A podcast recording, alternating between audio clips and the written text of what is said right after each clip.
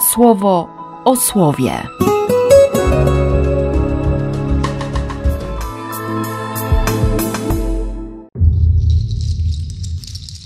6 kwietnia, środa. Bardzo, bardzo lubię tę historię. Historię Hananiasza, Azariasza i Miszaela. Ich zgodę na to, żeby, żeby wejść w ogień. I tę modlitwę. No, te 70 wersetów, które, które są dzisiaj opuszczone w pierwszym czytaniu, wycięte przez redaktorów lekcjonarza – ale to jest modlitwa, która mi mocno przychodzi na myśl, kiedy widzę tę całą burzę wokół papieża Franciszka. Tamtych trzech, niewinnych, którzy się nie ugięli, a przecież, a przecież mogli, mogli zrezygnować, mogli powiedzieć, że, że nie dadzą rady.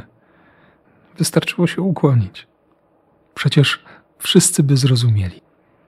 Oni wchodzą w ogień i mówią: Zgrzeszyliśmy, popełniliśmy nieprawość i nasi przywódcy, i nasi kapłani. Nikt z nas nie jest bez winy.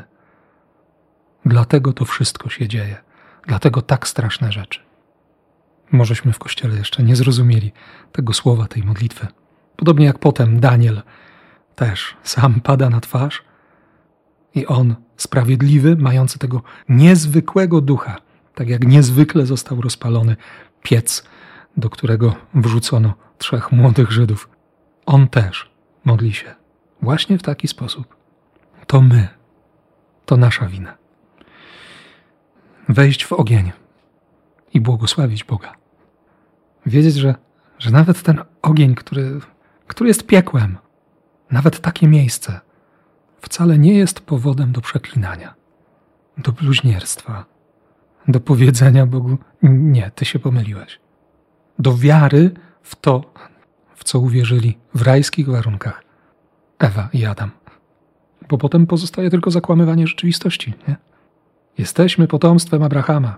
Nie jesteśmy i nigdy nie byliśmy niczyimi niewolnikami. No, no jasne.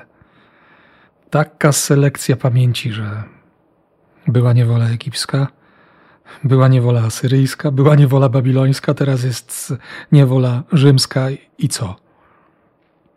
A to wszystko reakcja na słowo Jezusa. I to jeszcze Żydzi, którzy mu uwierzyli. Nie? Zadeklarowali wiarę. A Jezus mówi: No, nie deklaracje, życie, trwanie w słowie. To sprawia, że stajecie się uczniami i że to będzie proces. Nie? Że to się nie skończy w tym życiu. Że będziecie mieli serce ucznia, język ucznia. To tak jak jak u Izajasza, jak u Jeremiasza. Hm. No. Trwanie w słowie. Nie deklaracje. Życie. Wtedy szansa na poznanie prawdy. I wtedy szansa na, na uwolnienie. Najpierw na uwolnienie tych wszystkich emocji. Tak, tego wszystkiego, czego nie rozumiem, również jako Kościół. Kiedy nie rozumiem Kościoła, papieża, i wreszcie szansa na to, żeby, żeby nie być niewolnikiem grzechu, żeby doświadczyć jeszcze raz wyzwolenia przez syna, żeby mieć choćby cząstkę wiary Abrahama i żeby naprawdę nie tylko mówić, ale być, przeżywać, smakować dziecięctwo Boże. Naszym Ojcem jest Bóg i tylko On.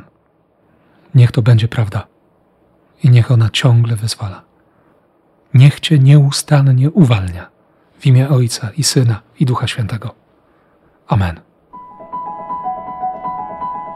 Słowo o słowie.